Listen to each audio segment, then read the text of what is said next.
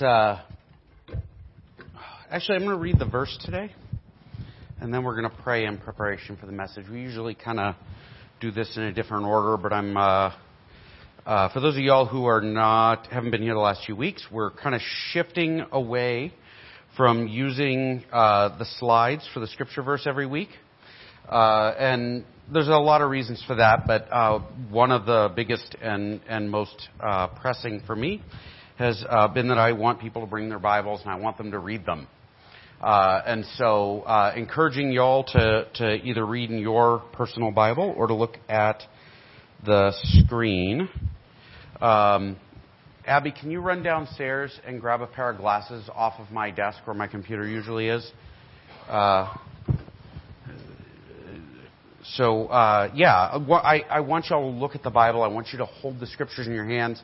I want us to get into the habit of, of considering it closer and, and being more focused on the Word in front of us, like in front of us. And so if you're in the online community, run grab a Bible or open Bible Gateway next to it. Uh, so you'll have to close your Facebook tab, or not your Facebook tab, because that's where you're watching the service. Uh, all right, I'm just going to jump into the text before I say anything else that I shouldn't although I was hoping my daughter would get here with glasses a little faster. Uh, we're picking up in Mark chapter 5, that is in the New Testament. And uh, so we're going to pick up in 21. And when Jesus had crossed again in the boat to the other side, a great crowd gathered about him, and he was beside the sea. Then came one of the rulers of the synagogue, Jairus by name, and seeing him, he fell at the feet. Ha. Um, he fell at his feet and implored him earnestly, saying, My little daughter is at the point of death. Come and lay hands on her, and that she may be made well and live. And he went with him. By the way, I want to hit pause there real quick. That is like, there's no discussion, there's no nothing. He says, my daughter is dying. Come with me so you can lay hands on her and heal her. And he says, All right, let's go. Which is amazing. But we'll come back to that. Um, and a great crowd followed him and thronged about him. And there was a woman who had a discharge of blood for 12 years and who had suffered much under many physicians and had spent all she had and was no better, but rather grew worse and had heard the reports about Jesus and came up behind him in the crowd and touched his garments. And she said, If I touch even his garments, I will be made well.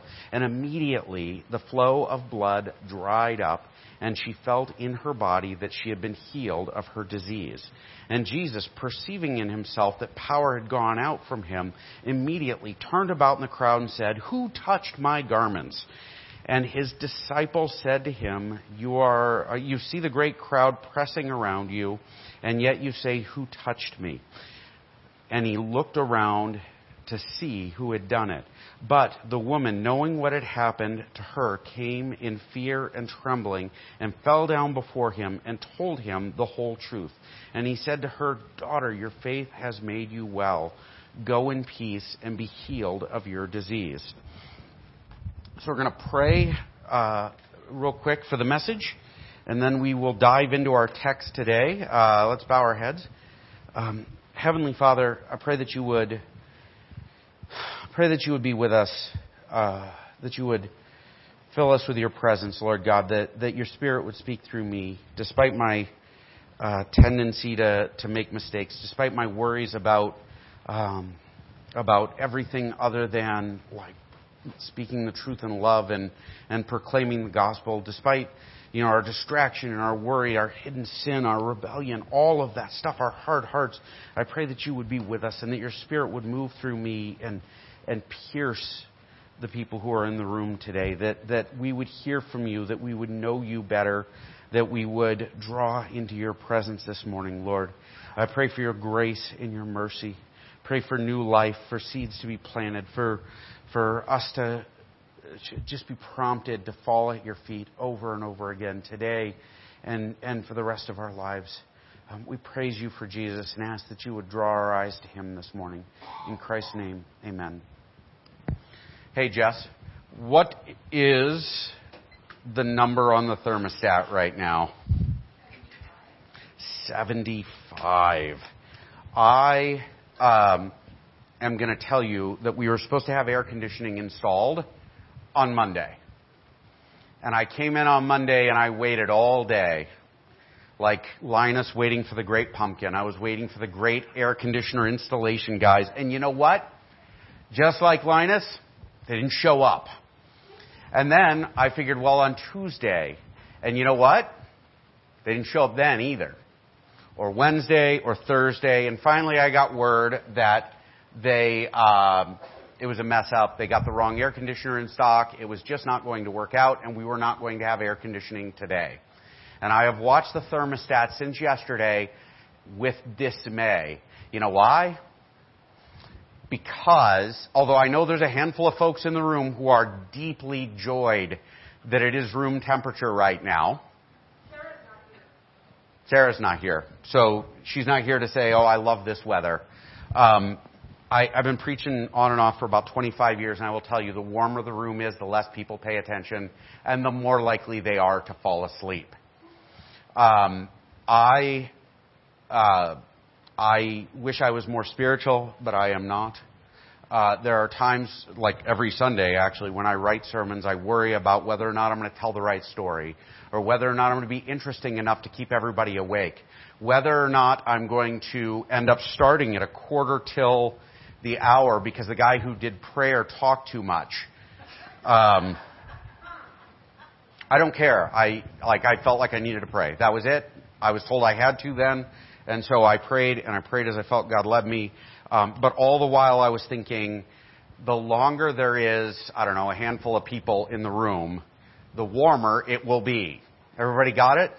And so the temperature slowly crept up, and there's a part of me that was like, oh my goodness, this is awful.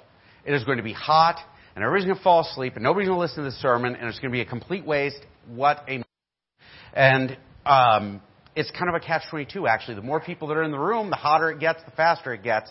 And so there's a part of me that's torn inside, and it's like, is it going to get like, is it going to be a light turnout and it'll be less hot, or a larger turnout and a larger nap time? And like I wrestle with that. And it sounds weird, but I do wrestle with it. And I wrestle with it after and before and preaching like most preachers have a have a streak of people pleaser in them. And like it makes it really hard because you get up and you talk and then you like worry and you beat yourself up and everything else. And you know what? Um, it doesn't matter because nobody else is thinking what I'm thinking. I'm crazy, and all the other preachers are crazy. Um, but the step beyond that and here's the crazy thing, the really crazy thing. Whenever I think I have done a spectacular sermon, no one responds. Whenever I think I've done a terrible job and I am ready to go, like, retire, um, I have people that come to me and, like, say, this was, this was life altering, thank you. Because it's not me, it's Jesus. Everybody got it? There's nothing I am bringing to the table. There's no air conditioning there, which there is no air conditioning. There's no fans. There is no this, that, or the other. There's nothing. No trick. No rhetorical, magical thing I'm going to pull off that is going to make hearts change. It is only, only, only Christ. And some days we are called to sit in the oven, right? To sit in the heat, to sit in the humidity, to sit in the storm, and hope that Jesus shows up and acts. And so I'm really hoping Jesus shows up in acts, or at least that Marla keeps nudging Jim to keep him awake through the sermon. Because that is the measure by which, like Jim is the measure. If Jim stays awake through a whole sermon, it's a good sermon. We are in Mark chapter 5.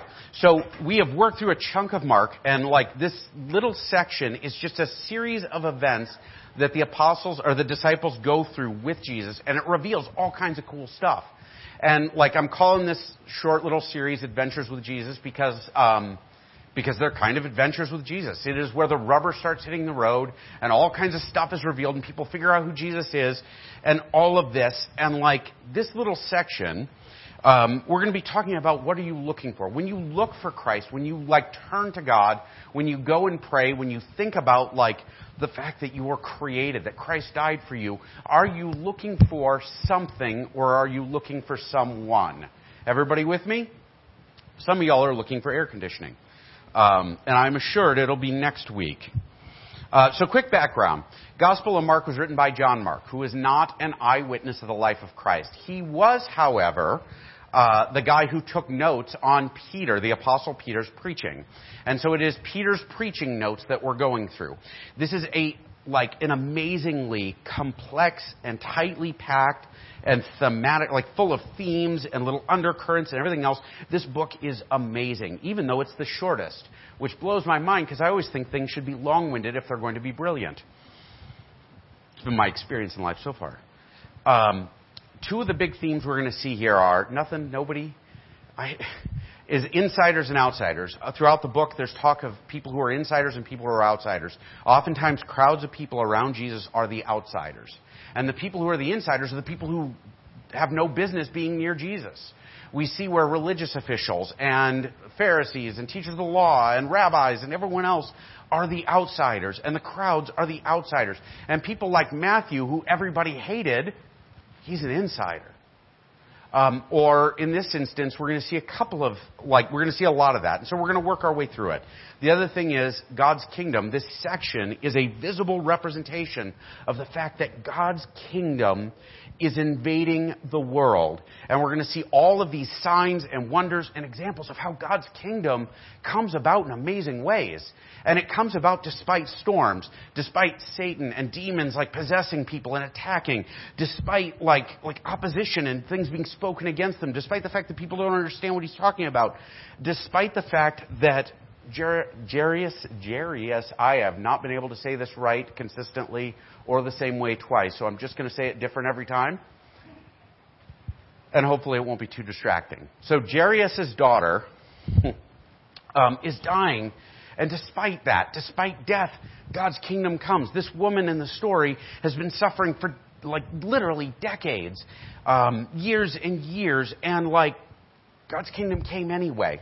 And so, like, as we dig into this, here's some important bits that are going to play into this. If you haven't seen the series so far, like, like I'm trying to, it, the problem, so it's cool having so much interconnected stuff because it's exciting. And it gives you, like, huge depth. The uncool part is that when you preach a sermon on it, there's a whole lot of backstory that plays in. And so, previously, in the Gospel of Mark, um, we had all of this talk about the cleansing of the world, about how Christ is coming to cleanse. We saw where Jesus is with the demoniac, like an unclean man from an unclean land, living in an unclean place filled with unclean spirits, and Christ cleansed him. Matthew, who was ceremonially unclean, and you couldn't even touch his house or eat food there, and Christ entered it, and it became clean. We're going to talk a lot more about that next week. Got it? But just so you know, I didn't miss it. It'll be next week.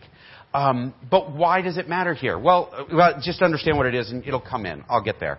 Um, when Christ was approached by different groups to oppose him, to give resistance, and that's in chapter 4, if I'm not mistaken, we have all of these like examples of resistance. And one of the examples is a group of guys, teachers of the law. We talked about this week, and we talked about it the week before, last week, and the week before. We're talking about it again um, that uh, like like these guys they come to him these teachers of the law and they're like hey this guy he's casting out demons by beelzebul which means lord of the manor not lord of the flies um, which is beelzebul i think or beelzebub actually. Um, but beelzebul the lord of the manor. And christ responds that satan cannot cannot cast out cannot, I'm sorry, it's way too warm here for that. Um, that Satan cannot cast out by Satan, right? Like a kingdom divided against itself can't stand. And so Jesus is like, look, um, only like if you're going to rob a strong man, you got to tie him up first, and then you can plunder his house, which is a play on words from that Beelzebul thing, right? Like the Lord of the Manor, which is Satan. So he's like, hey, I'm here to plunder the house, and I'm going to tie up the strong man. And he does. And we see that over and over again in the texts that follow. When he's in the storm, right? Like the like the story. So there's the storm, and then there's the casting out of the demon, and then there's where we're at. The storm, the calming of the storm, is literally him. Um, sorry, is literally him.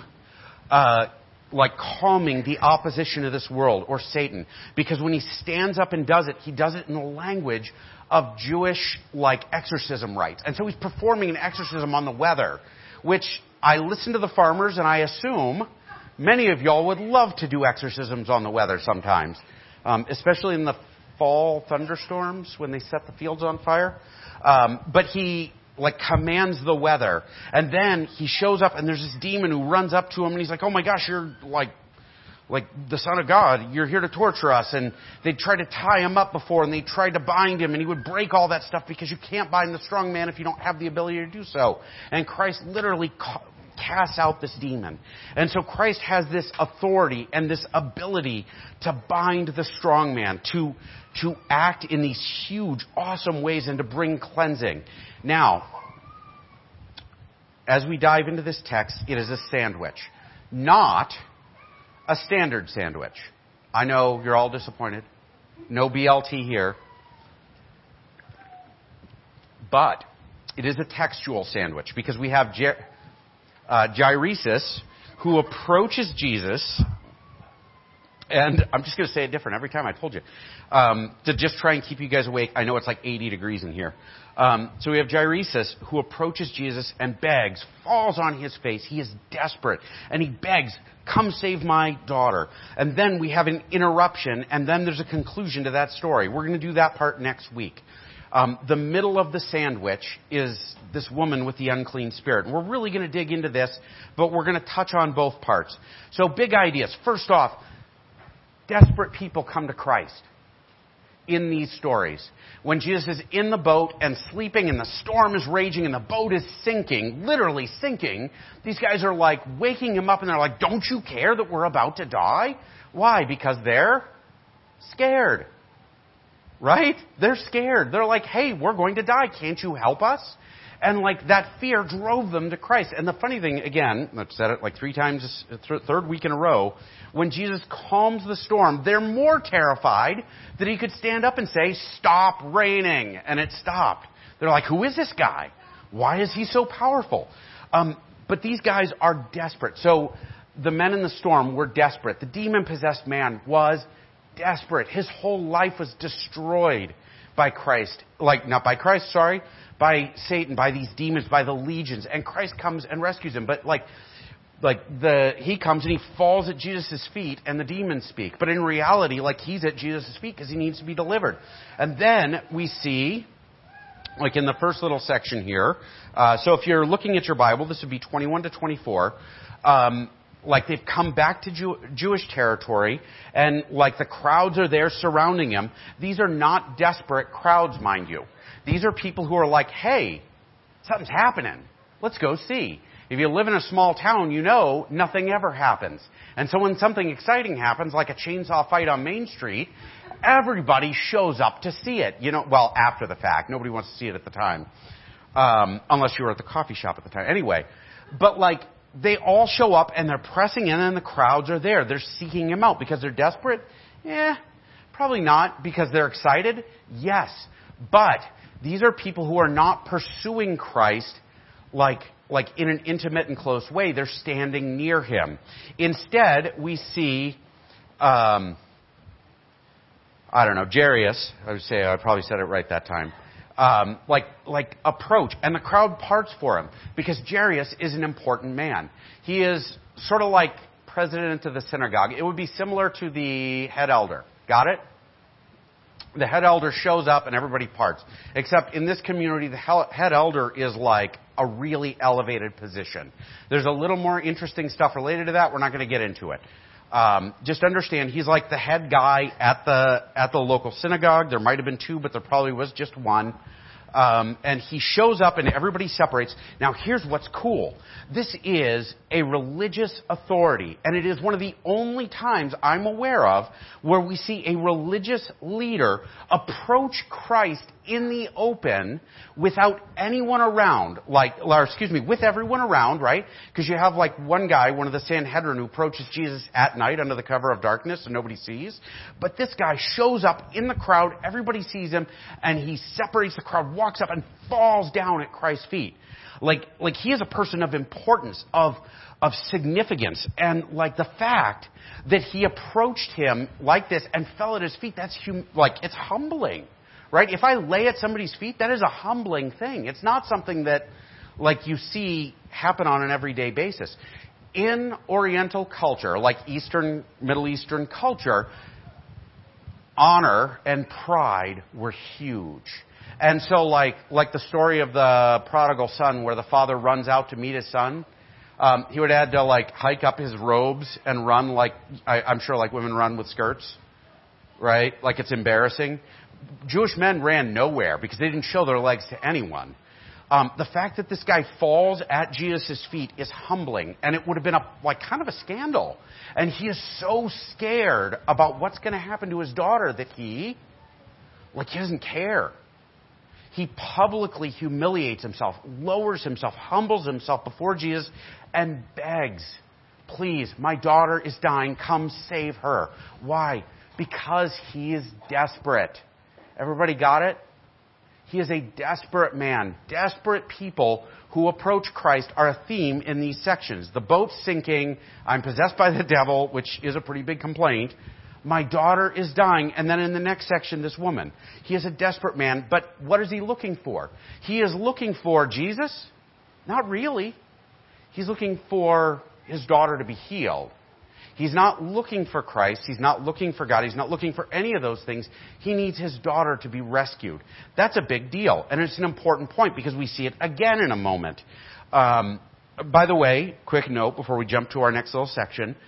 Um, Jesus' response, and I pointed it out, like the guy falls at his feet and begs, and Jesus just immediately goes with him um, we see this happen a few times in the scriptures. Like in the book of Mark, we see the story of the walking on water. And so, like the apostles are, are in the boat, it's a big storm, they're all scared, they see Jesus walking on water.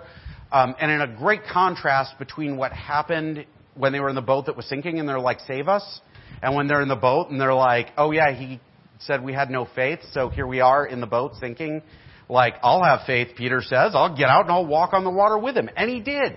And then he starts looking at the world around him and he's like, oh my gosh, I'm in trouble. And he starts sinking. And he says, hey, save me, Jesus. And Jesus immediately, the text says, immediately reaches down and grabs him. This is a big deal. And it's important as we look at this text and the particular angle, the particular material we're going to pull out of it, it is important to understand that Jesus' response is immediate. However, he did not immediately heal the daughter, nor did he immediately appear at the house. He gets sidetracked along the way, which I resonate with. That was a measure to see who's still awake. I see yawns, I see sweat. I considered going home and changing into shorts, and then I figured the bright light from my legs would blind everyone and keep you awake. Um, so Jesus immediately responds to the need. Um, we're going to find, by the way, Jesus gets sidetracked and the daughter dies while he's sidetracked. Right? Because Jesus shows up in his own time, right? A Savior shows up when he means to. Not early, not late, when he means to. What? I have no idea what you're talking about. That, is that a movie thing? Um, in the book, that's the Jesus archetype in the book, so leave me alone. Um, so then we have the woman. He is in this crowd. They are pressed around him. Now, we're going to draw some stuff out of this. First off, you need to understand. So, so this is a woman who has been bleeding like for years, right? Um, number one, this is probably an unpleasant experience. Um, I think it's an unpleasant experience now and there's an awful lot of hygiene that's different now than it was then. Everybody with me? Um, Jewish laws as it related to, like the cleanliness laws, which we no longer follow because they're abolished by Christ. There's a whole conversation about that. I ain't getting into it right now. Um, but Jewish laws for women who were menstruating were like strict. And at this time in history, they were enforced above and beyond because the Talmud interpreted some pretty harsh versions of this. Um, this woman, like, so at the time, if a woman was menstruating, she was expected to be out of the community entirely until it was over. Like she could not be seen, she could not be in public, she could not anything. If a man came in contact, physical contact, touched a woman who was menstruating, he also had to leave town completely, be excluded from everyone until she was until the next day, actually, for the man. Um, if a woman sat on a pillow while she was on her period, the pillow was considered unclean and had to be, I think, thrown away actually, but I'm not certain off the top of my head. There are very strict rules for this woman. And so Jesus is in public walking. He's surrounded by a huge crowd of people. Where's the woman? In the crowd. Is she out of town like she's supposed to be? No. She's actually breaking the law and social norm. So she is taking a risk at this point. Everybody with me? This is not a small risk, it's an enormous risk. Um, not only is she taking a risk, like, well, she is taking this huge risk, and, like, in order to get close to Jesus, because she's like, nobody has been able to help me, maybe this guy can. Maybe this guy can fix it. Now, I'm going to say this is a woman who is desperate for healing, desperate for deliverance. And here's why. And there was a woman who had suffered a discharge of blood for 12 years. I said decades earlier, sorry, 12 years. And who had, excuse me, this is all in super emphatic Greek, which is lost, but I'm going to read it and I'm going to kind of emphasize some words here to make the point. Who had suffered much under many physicians and spent all that she had. Say that again all that she had. So she'd suffered a lot. She'd seen every doctor available. She had spent everything. And by the way, everything. This is a woman who could not get married. Maybe she got married and then this started. It's possible. But if she was not a married woman, that means she was not really financially well off. She relied on her parents. And her parents would have problems because, like, can't have her in the house most of the time because she's unclean. Like, there are problems here. Um, so she'd spent a great deal of money. She'd spent everything that she had. She was destitute. She was desperate. She was lost in a very real way. She suffered under many physicians. Sorry, let me. And actually, not only had the doctors like taken all her money, but she'd gotten worse. So having heard reports about Jesus, she came up behind him in the crowd and touched him.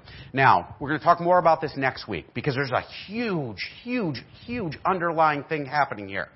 Um, the most important one, I'll tell you, and this is a hint for next week, she's ritualistically unclean. So when she touches Jesus, he should become ritualistically unclean. But we talked about this. Chuck Norris, when he jumps in water, he doesn't get wet. The water gets Chuck Norris. Christ is so holy that when things touch him, they become holy. He does not become soiled. Next week, because there's a whole lot of Old Testament stuff built into this. It's really cool and exciting. But, not right now. Dun, dun, dun. Tune in next week. Anybody still awake?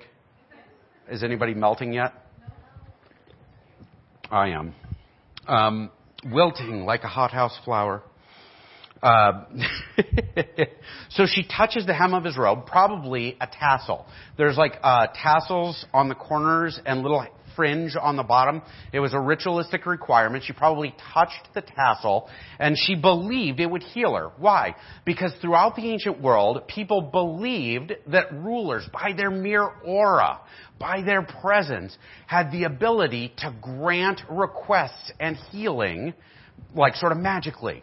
Um, there are actually accounts of Alexander the Great when he would go in public. He would be mobbed by crowds of people trying to touch his arms or his knees for some reason, or his or his feet or whatever, in order to get their blessing from him. Because if I just touch this guy, it'll bless me right? And like for whatever, like she, she probably looked at him and said, I don't know who this guy is, but if I just touch him, I'll be healed. There's again an Old Testament thing there. We'll get to it next week. Um, but she comes up and she touches him, and sure enough, it works. either by superstition or like by a reading of the scriptures in a certain way or whatever, she gets healed. And she feels it immediately, like the pain stops and whatever else is going on. I don't, not a woman, I don't want to be a woman. I, I don't drink Bud Light. I don't, none of that. Um, don't shop at Target. Um, it's a joke. It's a joke. Again, humor. I, and by the way, that's another weird preaching thing. And it is a thing that happens. We worry, I worry about the jokes I make because I don't want to offend people. And I often don't carefully consider what I'm going to say. I just say it. Um, and so I apologize, but I do worry a great deal about it, and I'll worry about that stupid joke forever. Because I'll be like, oh my gosh, somebody got offended and they're going to be mad at me. So, having healed her, so she comes up, she is desperate. She is on the opposite end of the social spectrum from this guy. So we got one guy who's at the top of the heap, and we got a, this gal who is at the bottom.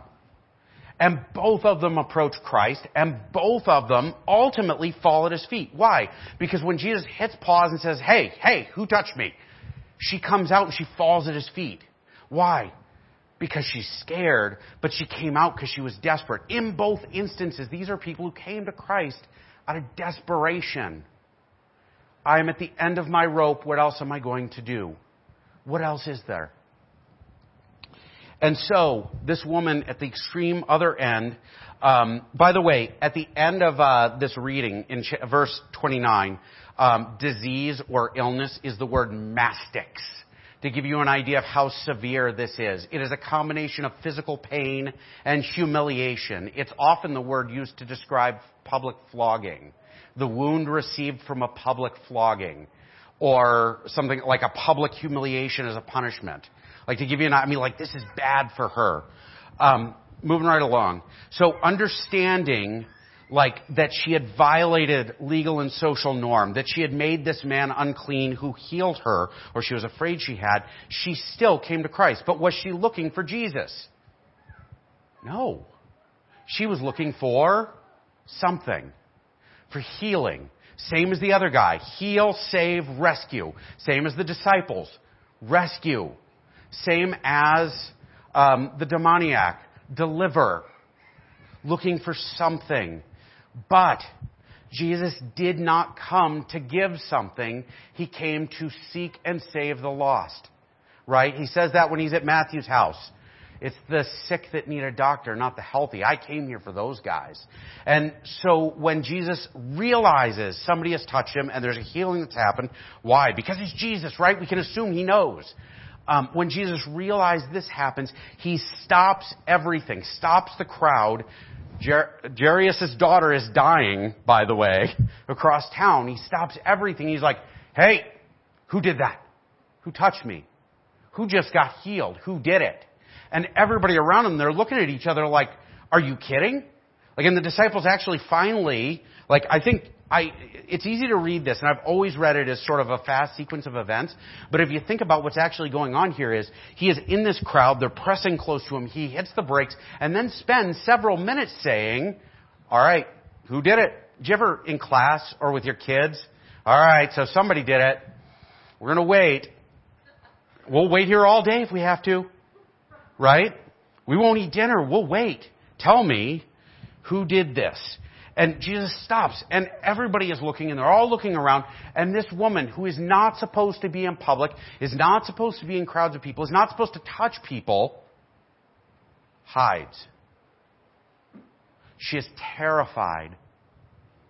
She, like, tries to blend into the crowd, but Jesus is persistent in seeking her, and he would not move on. Even when the people around him pushed him to move on, he stopped and held everything. And her reason for hiding, she was probably afraid. She was probably afraid that she'd be reprimanded, that her neighbors would look at her and think, oh, it's that disgusting woman, right? Ah. Oh. Um, she was probably afraid maybe Jesus would take it back right? Who knows? But for whatever reason, this fear kept her from stepping forward to Jesus. But she was looking for healing, and Jesus stopped everything to look for her. Because here's the deal, and this is where it's really amazing. We can easily look at Christ as the source of forgiveness, as the source of rain when we pray for it, as the source of our daily bread, as the source of our comfort, as the source of our like emotional fulfillment, like when we sing those weird God is my girlfriend kind of songs that were popular in the 90s. You guys know the pop, every contemporary Christian song, you could take Jesus out and put boyfriend, and it would be like a, and you can go the other way, um, which has led to some great parodies, uh, that I haven't seen any of. So, um, we can look at Jesus this way, but Jesus is not looking to dump out treasure on us or to give us new toys or to make our life fun or easy. He is looking for you. He's looking for you. And you can try to hide. That's the thing. You can try to hide. And people do it all the time. They hide their depression. They hide their hidden sin, like that sin that you don't want anybody to know, like, like the pornography or the, the stealing or the shame about this thing that happened or the way that you think or the bitterness that's developing in your heart. You can try and hide, but you cannot hide from Christ. You cannot. And the terrible thing is that, actually the terrible and wonderful thing is that He won't stop. He'll leave the 99 to come looking for you. And all she had to do was step out of the crowd and say, Yeah, it's me. This is it. It was me. And all she had to do was step out and say it. And he didn't, re, you know, rebuke her. He didn't yell at her. He didn't, he didn't like mock her. He didn't push her down. Um, with fear and trembling, she fell down before him and told him the whole truth. And he said to her, Daughter. That's a word, isn't it? Not woman, not gross lady. Daughter. Your faith has made you well. Go in peace and be healed of your disease. And so how Jesus responds is calls her family. He blesses her. He offers her peace. By the way, there's a theory that part of the reason that she might have been called out, that Jesus was so emphatic about it, and I don't think it's just this, but part of it is by publicly confessing what happened and acknowledging the change that's taken within her, by Christ holding her close in public, um, everybody in town knew who she was and what was happening. And now everyone in town knew Christ had made her whole and cleaned her. Right? She could hide, but hiding would only make it worse. And there are a lot of sins, actually most sins are like that. The more you hide them, the worse they get, right? And they tend to destroy you. Um, Satan wants us to hide things in the dark. Bringing them out and confessing them and drawing them into the open um, is, is huge. So, all right, that is the text. So what do we do with it? First off, you need to understand, in both instances in this text, desperate people went to Jesus right? Desperate people went to him throughout. Desperate people. And I'm going to tell you, if you are in a place of desperation, if you have sin, if you have fear, if you have hurt, if you have brokenness, if your boat is sinking, if whatever else is going on, if it is there, take it to Jesus. Christ died to take punishment for your sins. And if we are in Christ, old you is gone and new you has come. Like the past is gone forever and the new person that you are is forever there and for eternity there. And so like if you bring it to Christ, Christ has the ability to heal you, to make you whole, to fix it. Does he do it immediately? Sometimes. But, um, um, Gyranius, I'm trying. It's, I didn't think about this. It was off the cuff, and now coming up with a new name every time is hard. The dad, his daughter is somewhere else. And actually, while they're dawdling, while, you know, and you can imagine Gyranius there like, hey, whoever did it, come forward so we can get to my daughter. She's dying. And she died. And what did Jesus do? That's next week, but I'm going to tell you, here's the hint. He brings her back to life. Well, what if Jesus had showed up before she died? Well, it wouldn't have been his timing, would it? He showed up right when he meant to. Sometimes when we ask for healing and we ask for help, he waits. Right? And that's hard. Um, it's actually my last point in the uh, in the application here is like this woman. She's at the end of her. Or I'm sorry, I don't know. It's in there somewhere. I'm gonna stop reading that and just talk. Um, sometimes God waits, and sometimes He waits because number one, we're not asking, right? Like that's in James. You know, you receive not because you ask not. Like if you're not desperate enough to turn to me, then you really don't need me all that badly. When you hit the point that you're desperate, suddenly you realize that nothing you do is going to work. And I've done that, right? Like where I put air fans everywhere in this building and I prop doors open and everything else and I'm just like, Lord, bring it down five degrees so people pay attention. I talked about it. I did self-referential, hoping it would trick you guys into listening. Listen or not, the Holy Spirit makes you hear and after all of my tricks, I said, Lord, they hear or they don't hear, right? It's your sermon, it's your church, it's your body. You do it. And sometimes our desire, sometimes my desire, one of my biggest sins is to come up with every solution in the book before I ask Jesus. For us as the body, we need to understand that desperation doesn't need to be the reason we come to Him. The reason we come to Him is because we love Him right? The reason we come to Him is because we want to be near Him. The reason we come to Him is because He is our life. I, I, uh, I like spending time with my wife and kids. You know why? Because I love them. Because I feel more complete when I'm with them. Spending time with Jesus doesn't just meet my exterior need, doesn't just meet my spiritual need. It meets every need. And Christ is looking for me and He's looking for you. And so before we have needs, we need to be with Him. That's a part of the idea here. But when we have needs, He needs to be first. And not just first. Prayer, sometimes prayer, and like, it just is what it is. You guys ever go to a baseball game? Like, what's the first thing they do at the baseball game? What? They sing the national anthem right? And we do it because it's America and this is this thing we do. And then, having sung the national anthem, they play ball. Play ball, right?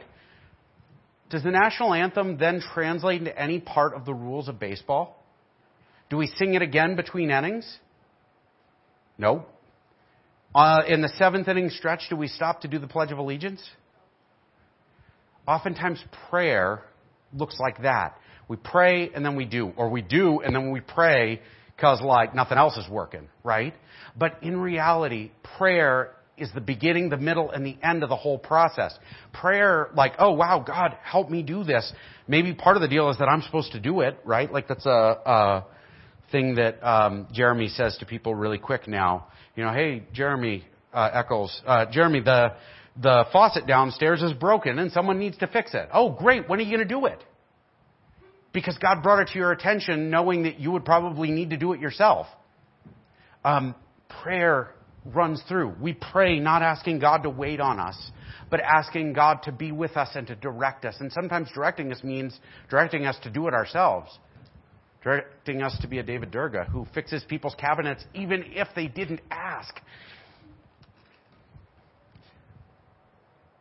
Guilt and shame can push us away from that. Um, sometimes the desire to look at God like a cosmic vending machine can push us away from that, where prayer becomes this laundry list of, I want this, I want this, I want this, I want this, like sitting in Santa's lap. And it's not supposed to be that. It is intimacy and closeness with God. It is pursuing God first, foremost, beginning and end. Do we ask for stuff? Yes, in the same way that you ask your dad and your mom for stuff when you're a little kid, right? The same way infants cry out for milk and nursing and stuff like that, right? That's where we go. Because to be close to God is more important than anything else. Um, there's other stuff in this text that we're going to dig into next week. But really, what did I wanted to drive home today? What I wanted you to walk out the door with today that I have taken 40 minutes. I'm going to try and be short because it's so hot and I can't even do that right.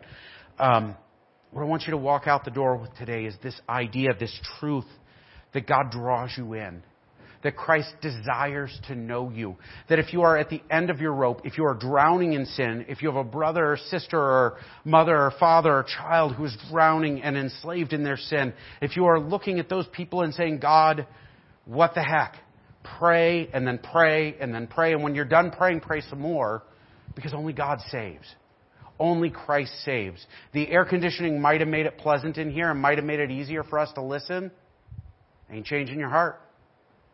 I feel like air conditioning could give me a religious experience, but I know only the Holy Spirit blowing in to this dry and empty heart does it.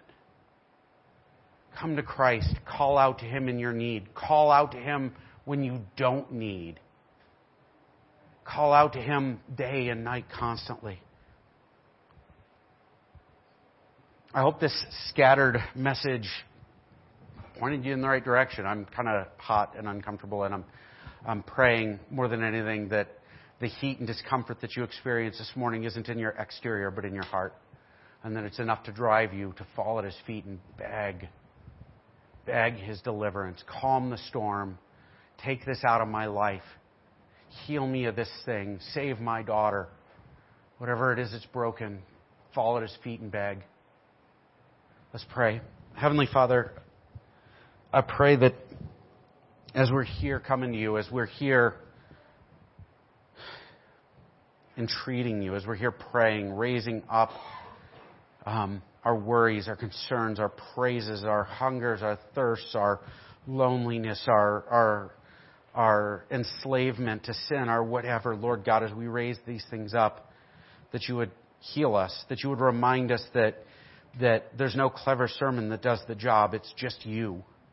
And that there's no hard work that does the job, no amount of money that fixes the problem, that is only Christ, only your Son, redeeming us from the grave, healing us from uncleanliness, like that delivers us.